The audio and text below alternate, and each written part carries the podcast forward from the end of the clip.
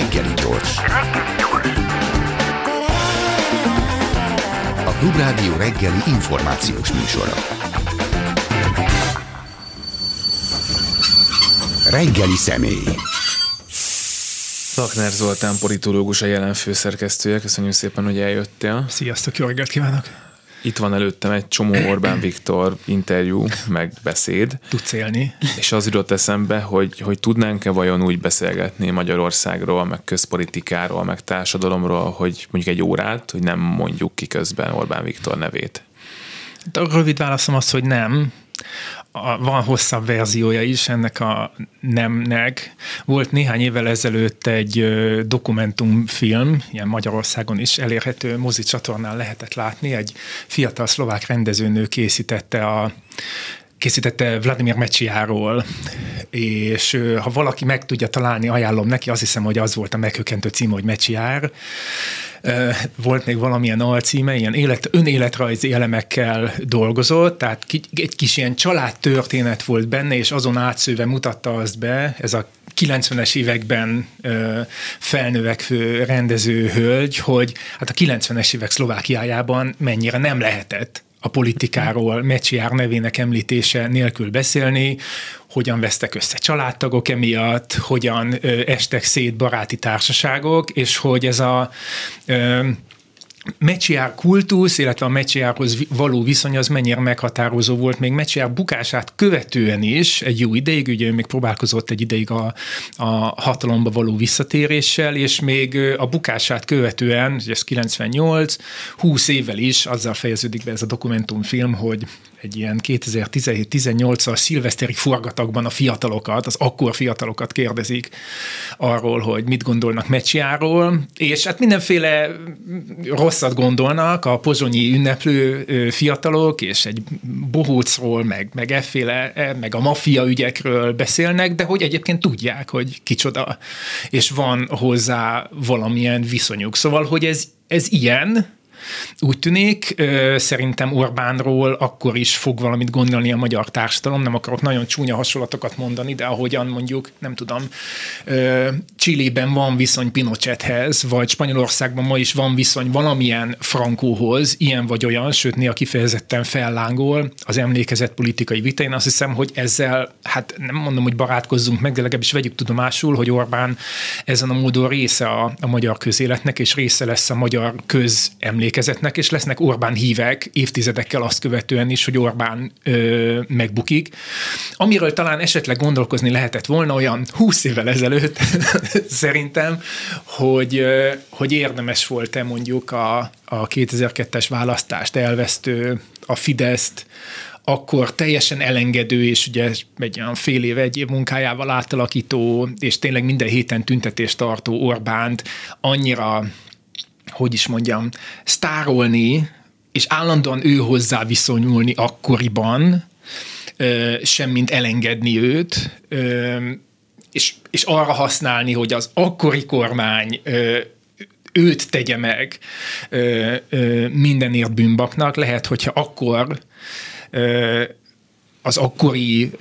baloldali liberális kormány, értelmiség, média egy kicsit el tudja engedni Orbánt, akkor nem járul ahhoz hozzá, hogy egy ilyesfajta megkerülhetetlen alakká növekedjen föl. De hát ez egy nagyon régi sztori, ezen túl vagyunk. És a társadalom pszichológiai szempontból nézzük, azért érdekelne, hogy ez hogy működik, mert hogyha megnézzük Orbán Viktort, akkor bármit is gondoljunk a politikájáról, retorikájáról, az azért szerintem kijelentető, hogy érezhető a tendencia, hogy egy romló teljesítményt mutat mind a két téren. Ráadásul arról is beszélgettünk reggel Semec János, hogy nem is annyira korrelál a valósággal, tehát miközben nagyon... tehát miközben egészen valós problémák vannak, ő továbbra is ugyanazokról az elméletek tervekről, víziókról beszél, és ez működik, tehát ugyanúgy megjelenik minden péntek reggel a Kossuth Rádióban, és mond valamit, hát interjúnak ne nevezzük, ugyanúgy vannak ezek a nyári rendezvények, ahol ő elmondja ezeket a, hát hadd mondjam azt, hogy hagymázas elképzeléseit, és marad ugyanez a fajta hozzáállás hozzá, tehát hogy ezért érdekelne, hogy uh-huh, van uh-huh. ennek valamiféle uh-huh. pszichológiája, hogy egyszer felépített egy képet, és az így marad, bármi történjen. Biztos ö, pszichológiája is van, de mögött van szerintem egy ö, furcsa lesz talán ez az összetétel racionális politikai számítás, ilyen nyári rendezvényeket ö, említettél, még ezek sűrűsödtek is, ugye ezt sokan elmondták, hogy a Transit Fesztiválon tíz éve nem fordult elő Orbán. Idén talán még bejelentett szabadság sem volt, és az biztos, hogy nem vonták ki úgy, hát tavaly talán másfél hónapra szinte teljesen kivonták a politikai frontvonalból, most semmi ilyesmi nem történt, és ez azért mégiscsak egy azt gondolom, hogy ez egy reakció a fennálló helyzetre, tehát bármit is mond a kormány, nyilván ők is tudják, hogy 10 hónapig 20% fölött volt az infláció, amely most is köszöni szépen, de éllovas Európában, hogy sikerült egy hosszabb recessziót összehozni, mint 2008-2009-ben, tehát én azt gondolom, hogy bizonyos értelemben fölül kell, fölül kell beszélni azt a krízist, ami most van, és a krízisnek része az is, nyilván erről is beszélünk, hogy ezek az uniós pénzek csak nem akarnak megérkezni,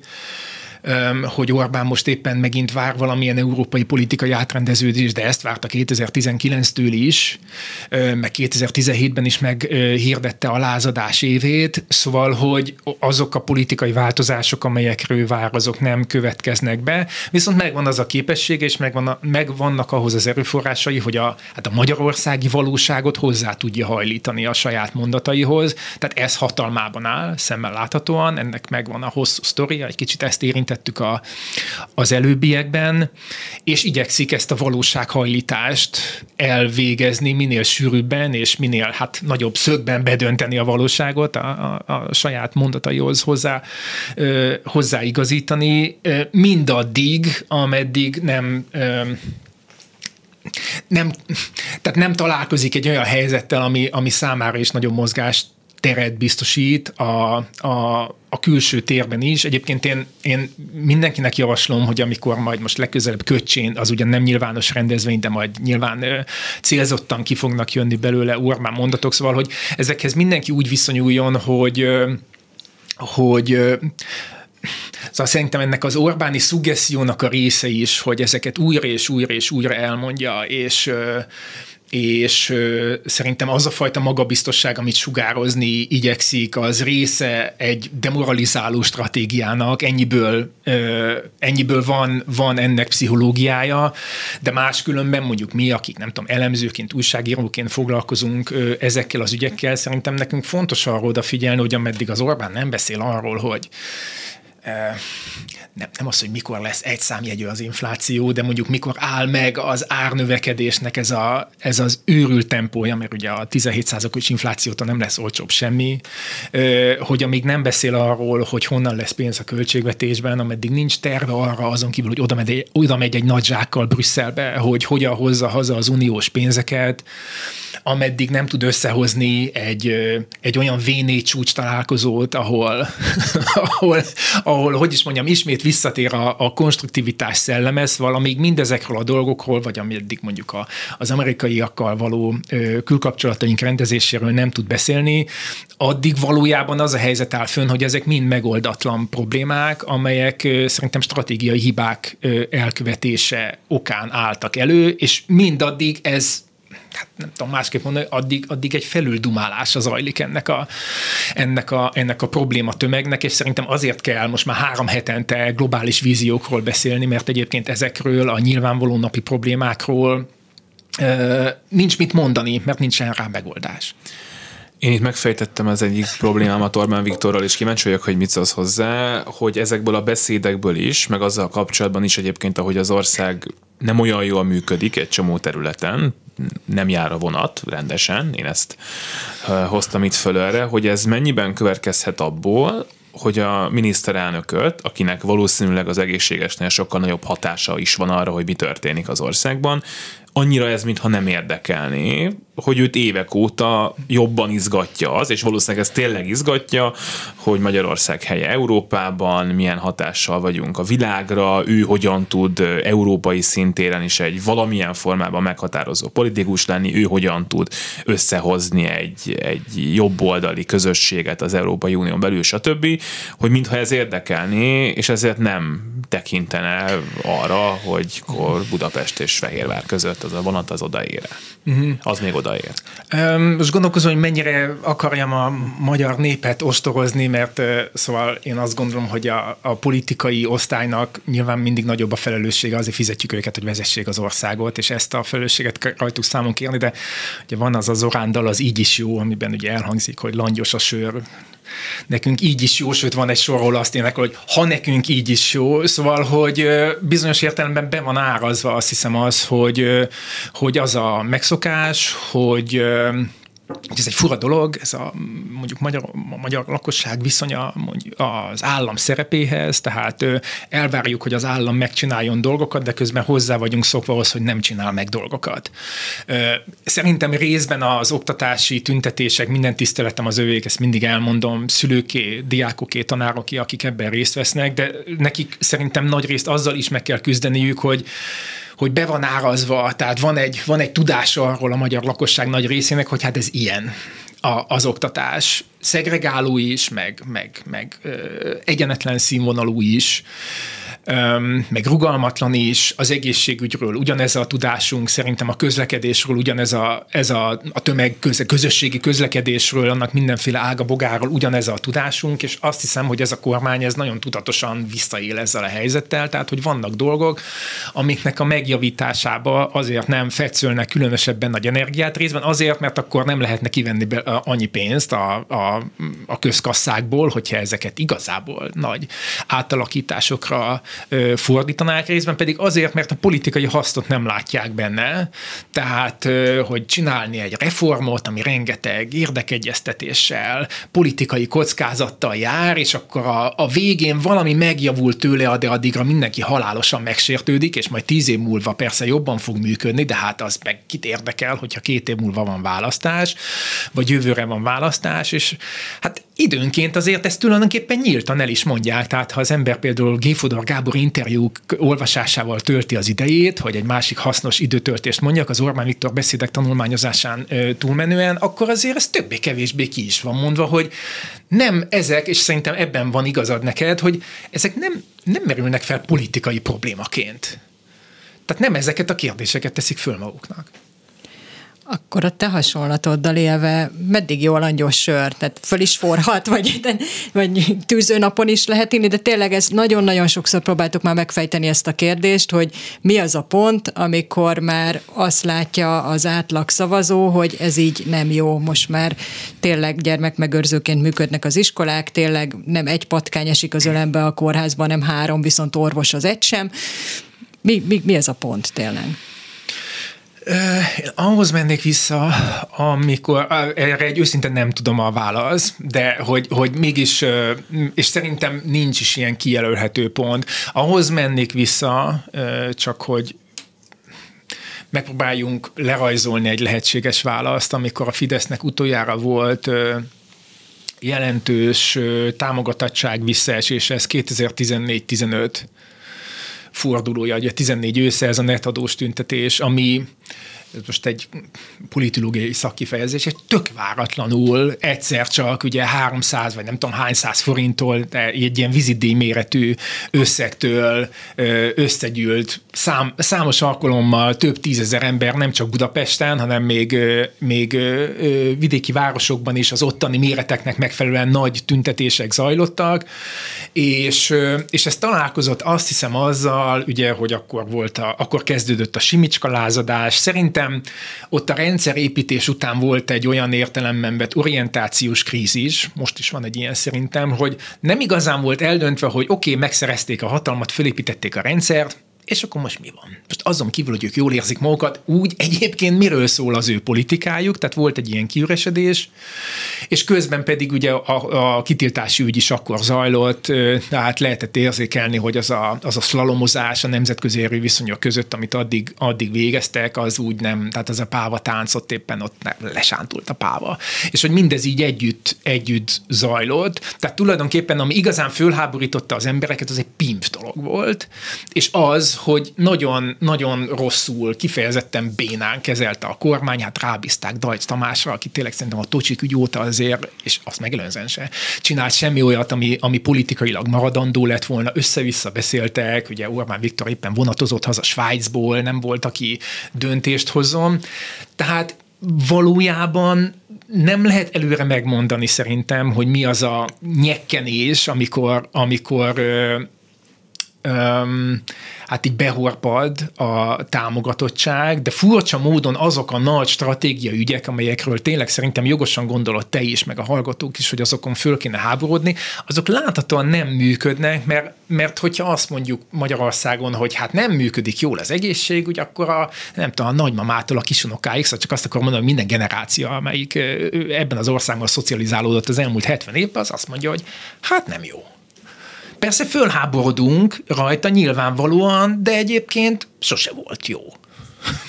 És akkor ezzel el van intézve, elég baj, hogy ezzel egy kormány nem foglalkozik, de ezt használja. Orbán Viktor ugye az ilyen magyarországi dolgokról a Kossuth Rádiós idézőjeles interjújában szokott inkább beszélni, bár ott is persze a, a világpolitikát uh, szereti előnyben részesíteni, és hát hogyha így most megnézzük ezeket a tranzit, tusványos, illetve akár ez a Tucker Carlson interjú, Orbán Viktor a világról beszél, és engem érdekel, hogy te mondjuk elemzőként számítottál-e arra, hogy ezek a dolgok, ezek a témák, ezek, ezek ennyire fontosak lesznek, hogy a miniszterelnök ezzel fog foglalkozni, erről fog beszélni a saját szavazóinak, hogy, hogy Európában mi van, hogy Kínával mi van, hogy a háborúban mi van, és hogy mondjuk a választási eredmény az az azon fog múlni, nem egészében, de valamennyire, hogy az ellenzéki miniszterelnök jelölt mit mond a NATO, Magyarország és a háború viszonyára.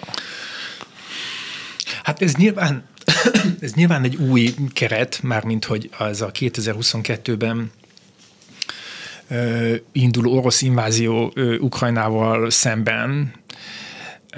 mert hogy valóban ugye arra is lehetett volna akár számítani, hogy hát Orbán az egész külpolitikáját benézte az elmúlt, azt, akkor megelőző 12, most már 13 évben valami teljesen más történt, mint amit ő mindig mondott, hogy történik, és akkor jött ez a... És ez nem biztos, hogy nem igaz egyébként attól, hogy attól minden Abszolút meg. így van szerintem, abszolút így van, majd erről, majd erről beszélünk a Tucker Carlson interjú kapcsán is ö, talán, de hogy ugye ez a békeháború keret, és hogy Orbán ö, úgy tűnik fel, mint a béke egyedüli biztosítéka, szerintem ez ö, bizonyos értelemben egy csomó mindent, amiről most az előbb kérdeztetek, zárójelbe tesz. Tehát, hogyha ilyen vagy olyanokból, de a választópolgárok jelentős része elhiszi azt, hogy az Orbánt ö, potenciálisan váltó politikai erők azok fiainkat és lányainkat ö, kihaigálják az ukrajnai frontra, ö, akkor onnantól kezdve azt hiszem, hogy kevésbé lesz érdekes nekik az infláció is, amit nyilván mindenki érez, hát mindenki ugyanazokba a boltokba jár vásárolni, de kevésbé lesz érdekes, hogyha közben az a, az a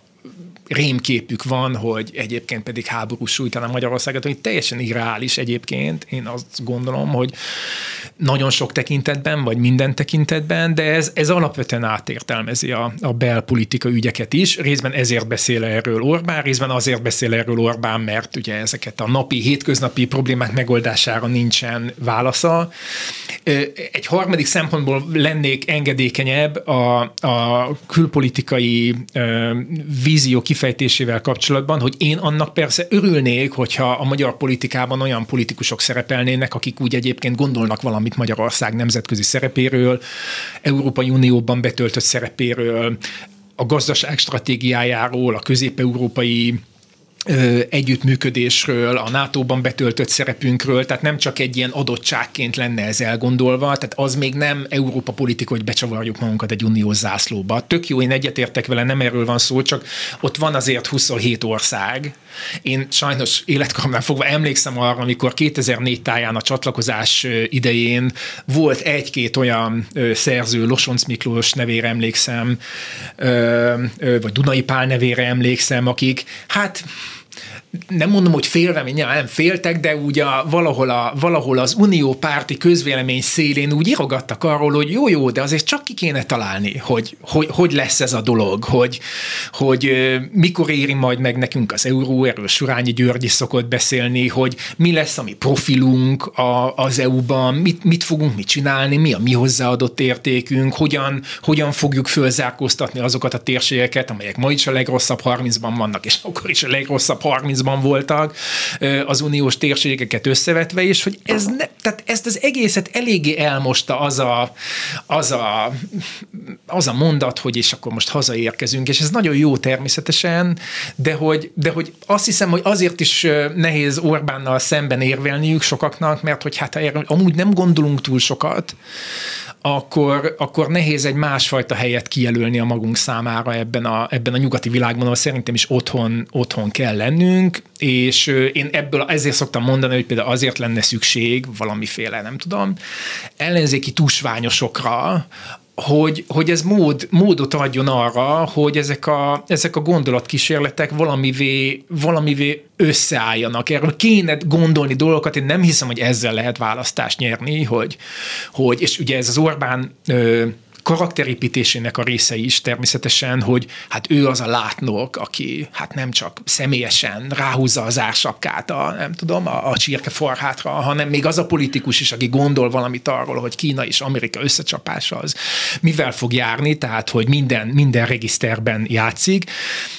de egyrészt azért ezzel lehetne próbálkozni, tehát hogyha valakik mondjuk miniszterelnöknek készülnek ebben az országban, és úgy tudom, hogy vannak ilyenek, akkor vannak ilyen politikusok, akkor nekik szerintem kellene ezekben a regiszterekben játszaniuk, elég gyakran másrészt meg, ha nem is azt írjuk ki a plakátra, hogy, vagy nem is azt írják ki a plakátra, hogy mi a külpolitikájuk,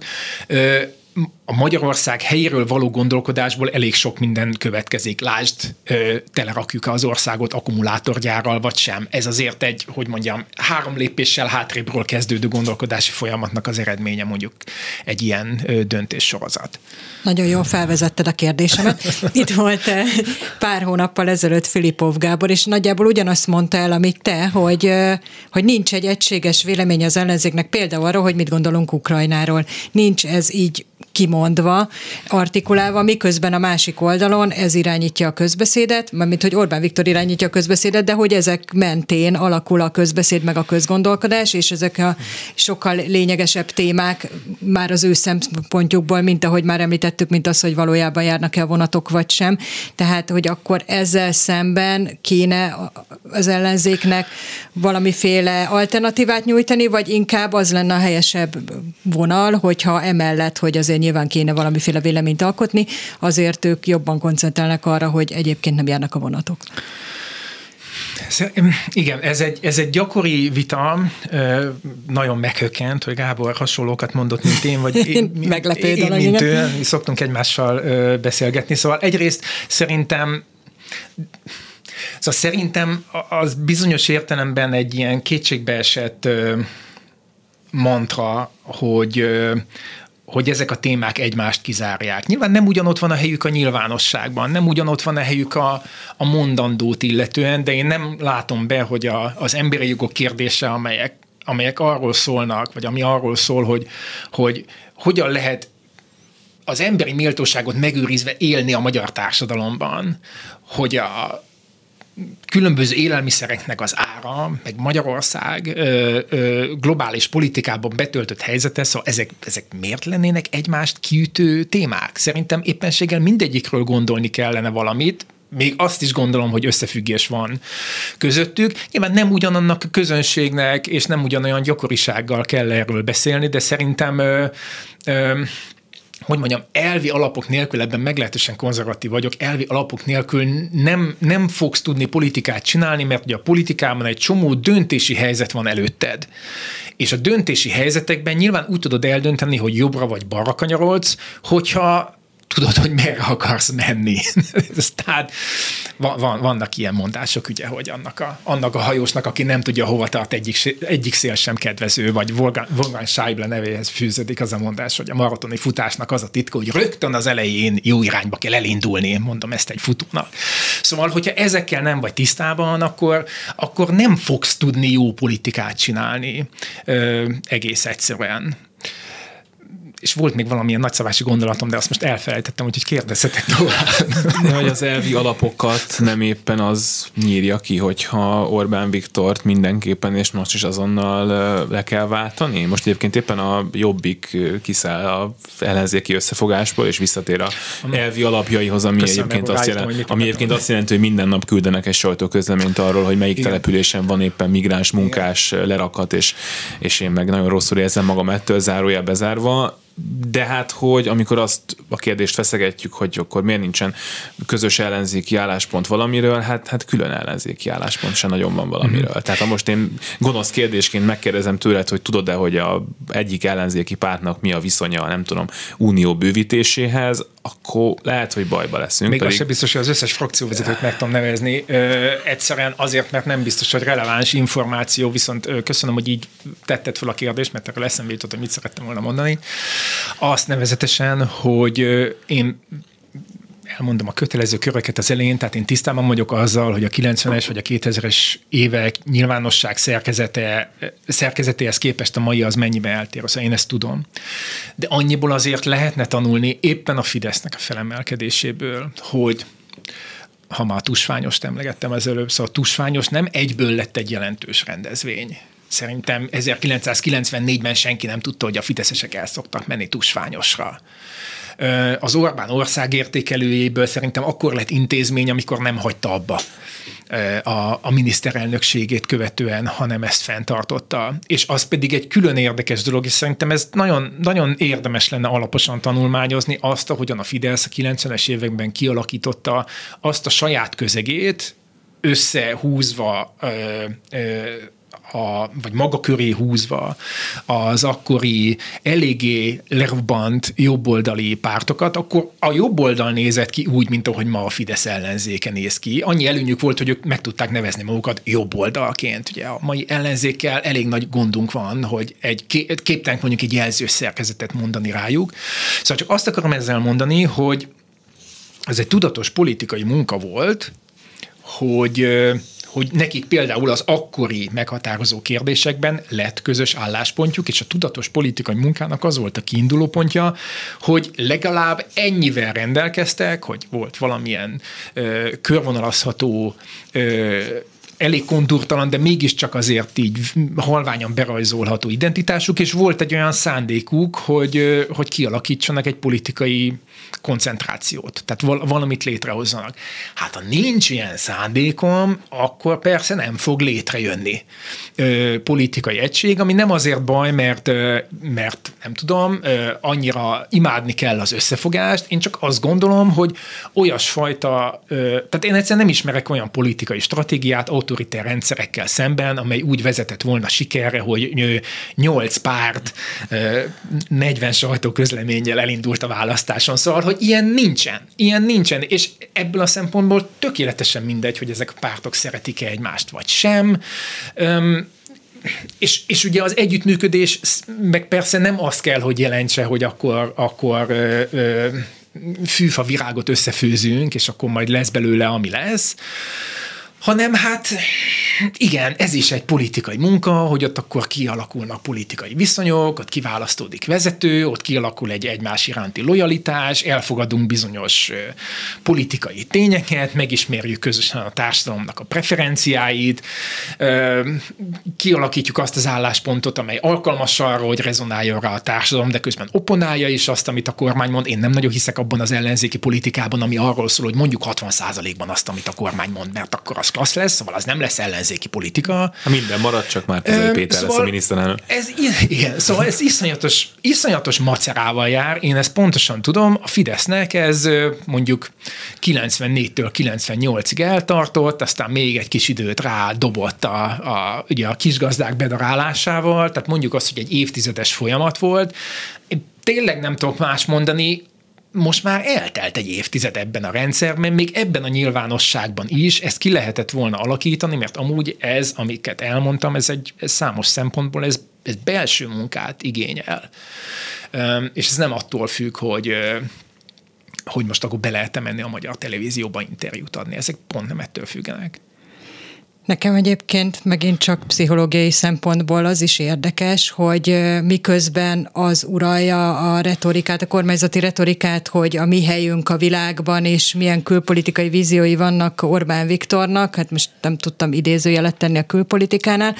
hogy közben hát ez maga a megtestesült kognitív diszonancia, tehát azért uh, már régebben is nagyon nehéz volt azt értelmezni, hogy hogy lettünk hirtelen orosz barátok, de a jelen helyzetben ez egy teljesen értelmezhetetlen dolog. És egyrészt mondom, pszichológiai értelemben is ez érdekes, de amit Kínáról mond, mondanak, hát az most tényszerűen nem igaz. Tehát az, hogy hogyan fog feltörekedni majd Kína, és hogyan válik majd nagyhatalommá, és akkor majd az nekünk mennyire jó lesz. Biztos lesz ilyen, jelenleg nem ez a helyzet, tehát a gazdasági helyzetét nézzük Kínának, egyáltalán nincs erről szó. Tehát, hogy az az érdekes egyrészt nyilván pszichológiai szempontból is, hogy ez hogyan tartható fenn, másrészt pedig ez egy elég nagy feldobott labda az ellenzéknek. Tehát, hogy ezt nem lenne annyira nehéz lecsapni, csak valamiért mégsem történik ez meg. Hát ugye az egész majd a tartalmáról is próbálok valamit mondani, ha azt nem felejtem el. Szóval az egész urbáni konstrukció, ami, ezekben a legutóbbi mondjuk egy-másfél évben tett megnyilvánulásaiban megjelenik, az nem is lehet más igazából, mint a, a kognitív diszonanciával való találkozásoknak a sora, hiszen hát olyan pontokat kell összekötni, a, amelyek között egyébként nincsen kapcsolat, és ez sok szempontból kényszer szülte, mármint egy szerintem nagy részt az Orbán maga állította elő ezeket a kényszereket, tehát ha én lebontom a jogállamot, és azért küzdök az Európai Unióval, mert ők tíz év után egyébként nem akarják odaadni emiatt a pénzt, akkor, akkor én konfliktust fogok vállalni az Unióval, és akkor viszont olyan partnereket keresek, akiket ez a dolog nem érdekel, és minél nagyobb a konfliktus itt, annál nagyobb lesz a barátkozás ott. És akkor igen, meg kell magyaráznom, hogy hogy a csodában van az, hogy ez összeegyeztethető a történelmi hagyományok képviseletével, hogy a csodában van az, hogy, hogy egyedül én vagyok a nemzeti érdek letéteményese, tehát el, el, el kell kezdeni, hogyan van az, hogy és akkor jön, előjön ugye Kövér László, aki viszont tényleg komoly arc el tudja mondani, hogy a, hogy a, tulajdonképpen a kommunista diktatúrákat is nyugaton találták fel, mert egyébként tényleg Marx tőlünk nyugatra született, de szóval, hogy az egész valóban elképesztővé fog válni. Um, tehát, tehát ezeket, a, ezeket az egymástól nagyon eltérő dolgokat ö, kell valamilyen ö, nyilván a konteókra egy, egyre jobban hasonlító elméleti rendszerbe összehozni, és ugye úgy lehet, megint csak azért izgalmas, igen, hogy a pszichológiát emlegetted megint, mert hogy ezt csak úgy tudod megcsinálni, hogyha érzelmi azonossági pontokat keresel, és nem racionális azonossági pontokat. Tehát, hogyha a, ez a nyomják rahácsot érzés van az emberben, akkor persze az összes sérelmét be tudja ö, egy dobozba rakni, és akkor olyan, mint hogyha ezek hasonlóak lennek. Ami a tartalmi részét illeti az orosz politikának, hát igen, ez a, amit, a, amit említettél, ez a Tucker Carlson interjúban, ez szerintem elér bizonyos új magaslatokat, vagy mélységeket, és én ilyenkor szoktam aggódni, hogy, hogy most ez egy dolog, hogy politikusok hazudoznak, mert hogy mondjam, ez bizonyos értelemben a szakma része, és a mi szakmánknak meg az a része, hogy kapjuk ezen, ezen rajta őket, de hogy szóval én azon szoktam aggódni, hogyha tényleg ez a magyar külpolitika stratégia alapja, akkor elég nagy gondban vagyunk, megpróbálom rekonstruálni azt, amit Orbán mondott, Ugye egyrészt az van mondva, hogy legyen béke, Ukrajna és Oroszország között, de úgy, hogy Ukrajna ki is mondja, hogy lemond a Krímről, nem kap nyugati fegyvereket, és nem lehet NATO tag. Na most ez egy klassz dolog, mert akkor ugye mégis mi az Ukrajna számára adott biztonsági garancia? Tehát nem kap fegyvert, nem lehet tagja egy szövetségi rendszernek, és még egyébként a területei egy részéről is le kell mondani akkor neki mi az érteke ebben, a, ebben az ügyben? Tehát hogyan fog akkor garantálódni Ukrajnának a, a bármiféle, akár még egy kisebb terület Ukrajnának is hogyan garantálódna a biztonsága. Tehát, hogy ez, ez nem is logikus, ez a dolog. A másik pedig, hogy szerintem a, az orosz, tehát a putyini külpolitikáról talán két dolgot lehet biztosan tudni. Az egyik az, hogy nem tart be nemzetközi szerződéseket, a másik pedig az, hogy nem támad meg NATO országot. Legalábbis eddig erre nem volt példa. És amikor Orbán arról beszél, hogy Ukrajna a NATO tagságát ő nem támogatja, és és ugye azt is szokta mondani, hogy Magyarországnak érdeke, hogy legyen valami Oroszország és Magyarország között egy pufferzóna Ukrajna, amelyet ő nem tart egy szuverén államnak, akkor ugye megint csak széttárom a kezem, és azon gondolkozom, hogy ha nekünk érdekünk az, hogy Oroszország ne legyen a közvetlen szomszédunk, akkor miért érdekünk egy ö, biztonsági garanciák nélkül létező képlékeny Ukrajna a keleti szomszédunkban, ez miért jobb nekünk, mint egy NATO tag keleti szomszéd? Egyszerűen nem logikus ez az egész dolog. Hát Magyarország az az érdeke, hogy további NATO tagországokkal legyen körülvéve. Hát ez, ez a legalapvetőbb biztonsági érdekünk. Ö, egyszerűen nem szólnak érvek amellett, amit, amit Orbán mond, és Két dolgot tudok csak ehhez magyarázatként hozzáfűzni, talán a kettő egyidejűleg igaz. Egyrészt szerintem a magyar külpolitika tele van alapvető tévedéssel, most már hosszú ideje, ez se jó, és ezen kívül pedig részben a maga által előállított kényszerből, részben pedig passz, hogy miért, hát egyre inkább, ez szóval tényleg nem tudok más mondani, egy ilyen orosz szatellitté válik a, a magyar külpolitika. Mind a kettő borzasztó veszélyes, és még egyszer mondom, ezzel nem az a gond, hogy mi itt fölhúzzuk a szemöldökünket, és így rácsodálkozunk arra, hogy miket beszél Orbán, az baj, hogy ez a magyar külpolitika. Tehát a retorika, a papír, a mikrofon, az éter, az sok mindent kibír. Tehát politikusok mondnak marhaságokat. És igen, olyan is van, hogy a hogy a gyakorlattól eltér az, amit, amit mondjuk a választóknak el akarnak adni, de frankon ezt csinálja a magyar külpolitika, és ez egészen elképesztő. Egy jó hír van, hogy mondjuk Ukrajna nemzetközi státusz az a legkisebb mértékben sem Orbántól függ, de mondjuk az, hogy ezt képviseli, és egyébként hozzáteszem, szerintem még ez is egy tévedés bizonyos értelemben, mert úgy vállal föl konfliktusokat, és ugye Magyarország számára ö, kárt okozó presztízs veszteségeket, hogy közben meg valójában nincs ott a, ugye például a, a, az elő-elő-elő béke ö, ö, tárgyalások asztalánál Szaudarábiában tartottak ugye egy ilyen konferenciát néhány héttel ezelőtt. Szóval, hogy, hogy úgy szenvedél ezeket a presztízsveszteségeket, hogy valójában nem is játékos ebben a játékban. Tehát, hogy mondjam, önként vállalja az arcvesztést teljesen feleslegesen. Tehát ha csöndben maradna, akkor egyébként magasabb lenne Magyarország tekintélye. Érdekes, hogy mondtad ezt, hogy tartalmilag nem mindig koherens az, amit a miniszterelnök mondjuk Ukrajna szempontjából mond, és egyébként nagyon érdekes, tehát egy interjúban, most ezt a Tucker nem biztos, hogy annak lehet nevezni, tud tényleg egymással nagyon ellentétes dolgokat mondani, múlkor volt neki egy, egy német lapinterjúja, amit elolvastam, és azt találtam ki, hogyha leszedem a felét, akkor mm. egy európai jobboldali politikus, a másik fele meg egy, hát nem tudom, félig orosz Orbán Viktor, tehát hogy valami, valami nagyon-nagyon nagy különbség, és hogy ebből jutott eszembe, hogy mennyire számít a tartalom, tehát hogy mennyire mennyire elég, vagy miért elég Orbán Viktornak az, hogy mondjuk ő itt feltűnik ebben az interjúban, mint egy ember, aki érti Ukrajnát, érti a világot, és onnantól fogva igazán már nem számít, hogy mit mond? Zárójel Szijjátó Péter tegnap hosszan beszélt arról egy televízióban, hogy miért nagyon jó, hogy Magyarországra migráns vendégmunkások jönnek. Most értsük a migráns szót, hogy hogy értem. Mm. Zárójelbe zár. Hát itt vannak szerintem, mondok egy másik kedvenc inkoherenciát. Évelején volt az az alkalom, amikor ö, ilyen külföldi Orbánista újságírókat Oly. fogadott, és ugye akkor Ukrajnát éppen Afganisztához hasonlította, majd három mondattal később azt mondta, hogy Oroszország ö, soha nem veszített háborút hosszú távon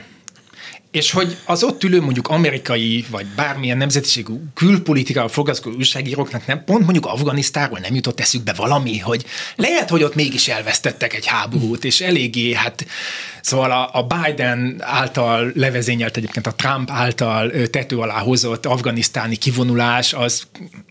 hát most nem mondom, hogy kutyafüle volt ahhoz képest, ahogyan a szovjeteknek kellett véres fejjel távozni Afganisztánból, de hogy szóval te, tehát ezek zöldségek egész egyszerűen. Hogy mennyire számít? Hát nézd, vagy nézzétek, szóval persze, hát én azt gondolom, hogy a leg, legdrámaibb az az, hogy 13 év alatt miket lehetett eladni a magyar választók egy jelentős részének. Szóval ki gondolta volna 2009-ben, hogy orosz pártiak lesznek a Fidesz szavazók? Senki nem gondolta volna.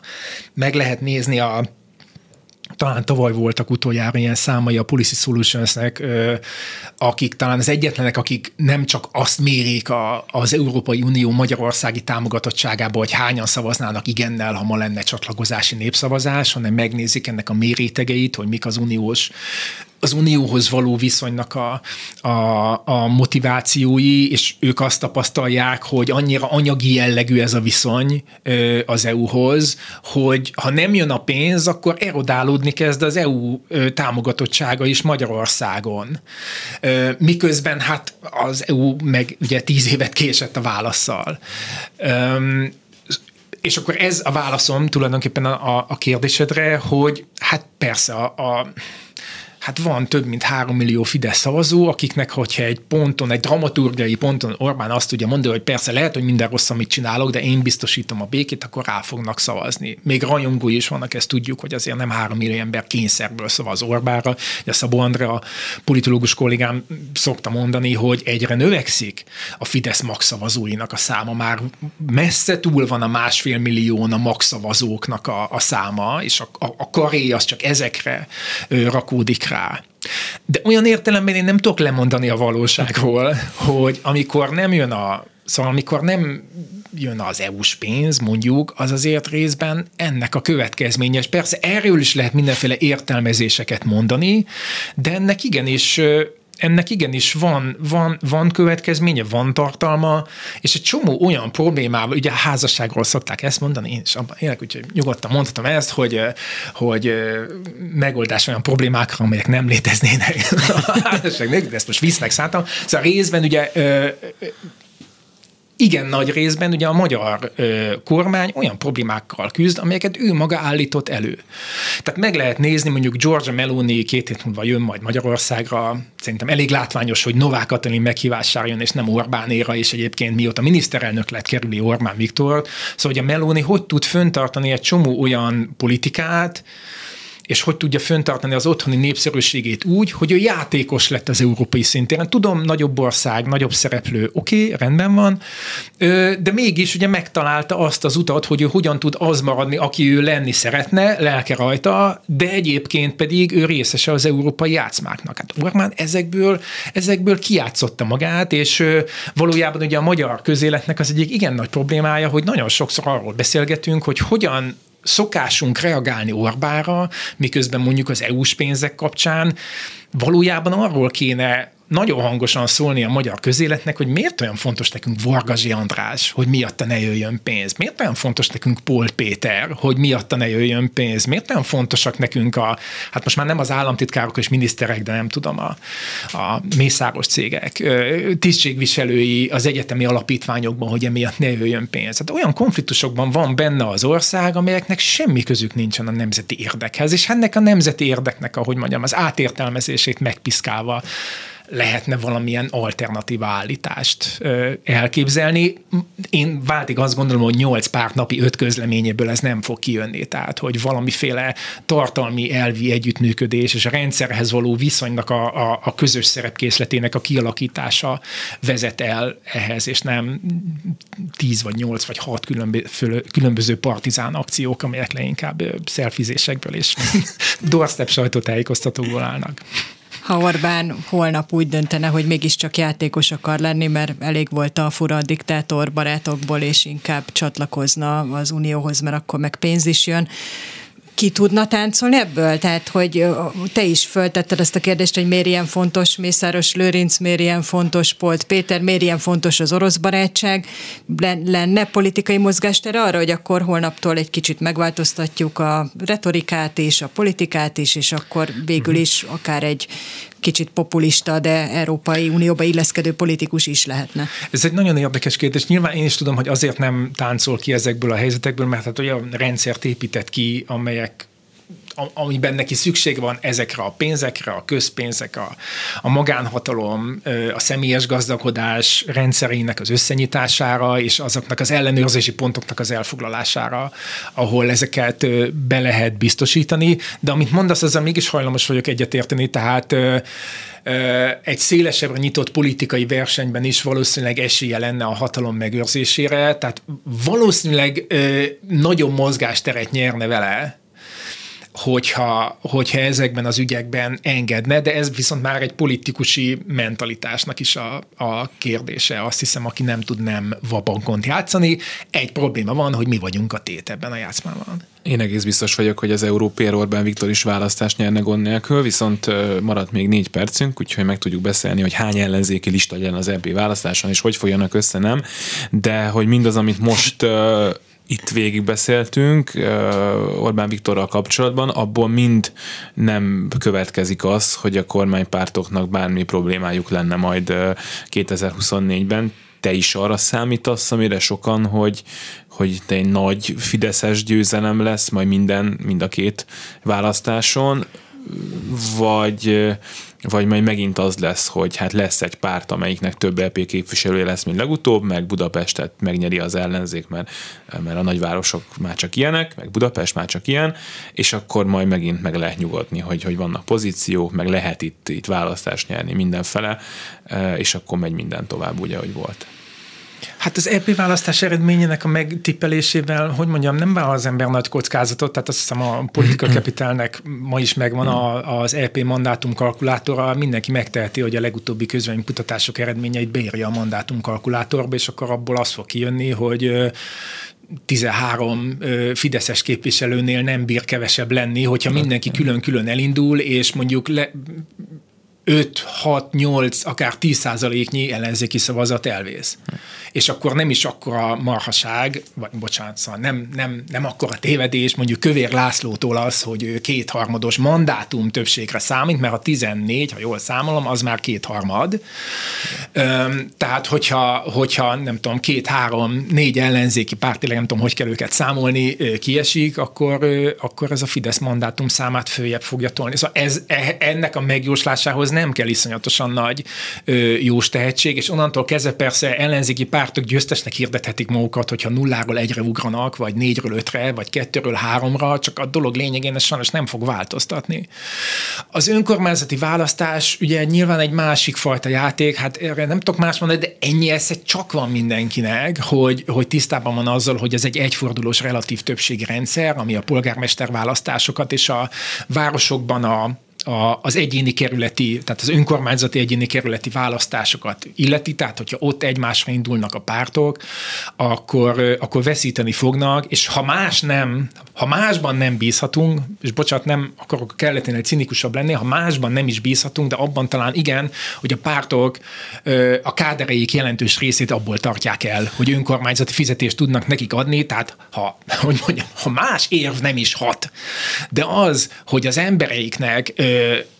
kell tudni valami honort adni hó végén, mert attól fogják tudni működésben tartani a saját pártjukat, tehát legalább ennek az évnek működnie kell, és akkor az önkormányzati választáson lehet számítani együttműködésekre. Én tényleg nem akarom itt az összefogás tényleg 13 év után zászlóját lobogtatni, meg, meg, meg, meg efféle dolgok, de én hangsúlyozom, én nem láttam még olyan autoritár rendszerrel szembeni stratégiát, ahol 8 párt 2,1 százalékostól a 15,6 százalékos támogatottsági külön-külön elindulva, nem tudom, külön-külön vágta le a sárkány hétfejét, szóval, hogy szerintem ilyen, szerintem ilyen nincsen. Én azt gondolom, hogy a korábbi együttműködésekből nem feltétlenül azt a tanulságot kell, azoknak a kudarcaiból nem feltétlenül azt a tanulságot kell levonni, hogy soha többé, már szétválás kultusz is volt, tehát itt is tartottunk már, hanem hogy hát a politikai együttműködésnek talán a kereteit és főként az alapjait kellene újra gondolni. És akkor a kormányváltásra vágyóknak van még erre 20 másodpercet, az a jó, hogyha az ellenzékiek nem kapnak ki nagyon 24-ben? Ja, mert hogy azt gondolod, hogy egy 24-es nagy vereség esetleg olyan szelekciós mechanizmusokat indíthat be, hogy csak a legjobbak maradnak. Én nem tudom, tehát az agyon traumatizált ellenzéki közvéleménynek szerintem nem hiányzik egy újabb katasztrófa. Én, én biztos nem ö, ö, tenném ezt a saját politikai stratégiámmal. Csináltunk Lakner Zoltán politológusan egy selfit az Instagramra, úgyhogy arra kérjük úgyhogy még biztos, hogy itt voltam. hallgatóinkat, hogy kövessék a Klubrádió közösségi média felületeit, Instagram, Facebook oldalunk és a YouTube csatornánk, ahova majd ennek a beszélgetésnek a felvétele is föl fog kerülni. Köszönjük szépen, hogy itt voltál. Köszönöm én is. És ezzel véget ért a reggeli gyors. A elkészítésében Lantai Miklós, Balogh Kármen és Petes Vivien volt a segítségünkre. Elköszönnek a műsorvezetők. Hercskovics Eszter. És Sámeci János János, Báder Tamáson a hírekkel, aztán ötös, aztán lényeg, szóval minden megy tovább, ahogy szokott. Minden jót kívánunk! Reggeli gyors, nem marad le semmiről.